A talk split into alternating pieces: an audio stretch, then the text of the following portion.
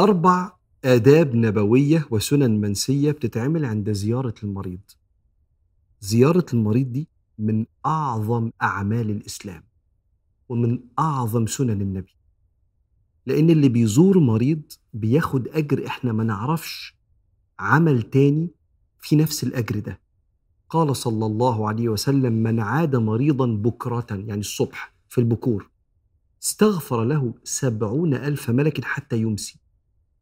ومن عاد مريضا عشية يعني بالليل استغفر له سبعون ألف ملك حتى يصبح. زرت مريض وانت رايح شغلك تسعة عشرة 12 أيا كان انت الساعة كام الصبح؟ تفضل سبعين ألف ملك. مش سبعين ألف بني آدم ولا سبعين ألف عالم شيخ سبعين ألف ملك.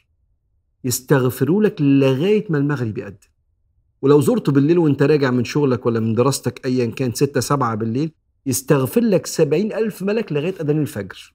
إيه ده بقى؟ أيوة جبر خاطر. ربنا بيجبر خاطر اللي بيجبر خاطر المريض ويزوره بالأجر العظيم ده.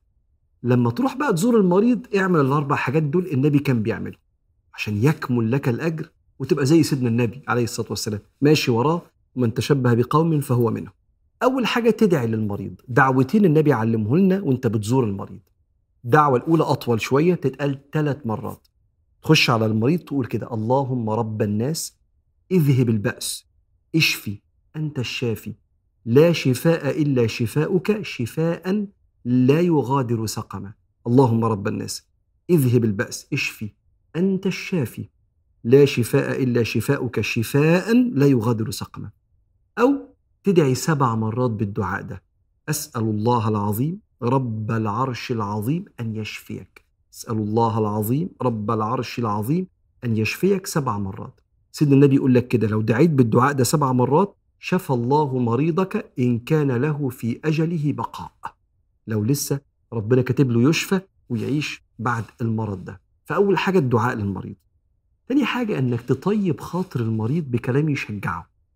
فتقول له كلام فيه استبشار.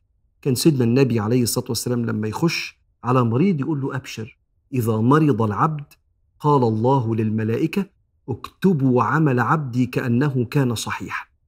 المريض ممكن يبقى مش عارف يصلي وهو واقف يبقى مش قادر يصلي السنة لو كان مواظب عليها لو كان قادر يصوم مش قادر يصوم فبيفطر فبيقول له سيدنا النبي إن ربنا بيكتب لك حسناتك كأنك بالظبط كنت بتعمل الحاجة دي كأنك صحيح مش مريض.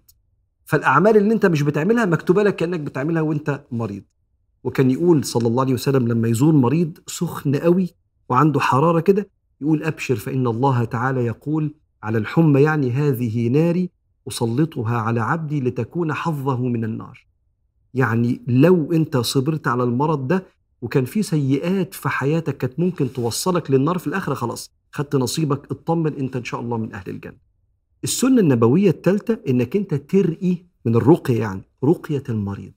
سيدنا محمد عليه الصلاة والسلام دخل على سيدنا عبادة ابن الصامت وهو عيان فقال له جاءني جبريل فعلمني هذه الرقية.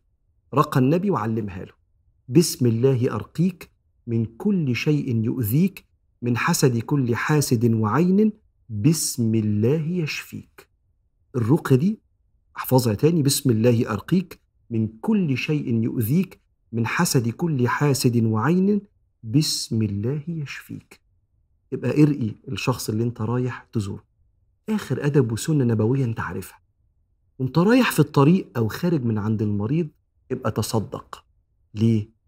انت كده مخلص قوي. لأن سيدنا النبي عليه الصلاة والسلام قال داووا مرضاكم بالصدقة. فأنت بتتصدق من مالك رجاء أن ربنا يخفف على حبيبك اللي عيان. فدول أربع آداب نبوية وسنن منسية في العمل الصالح الكبير اللي هو زيارة المريض.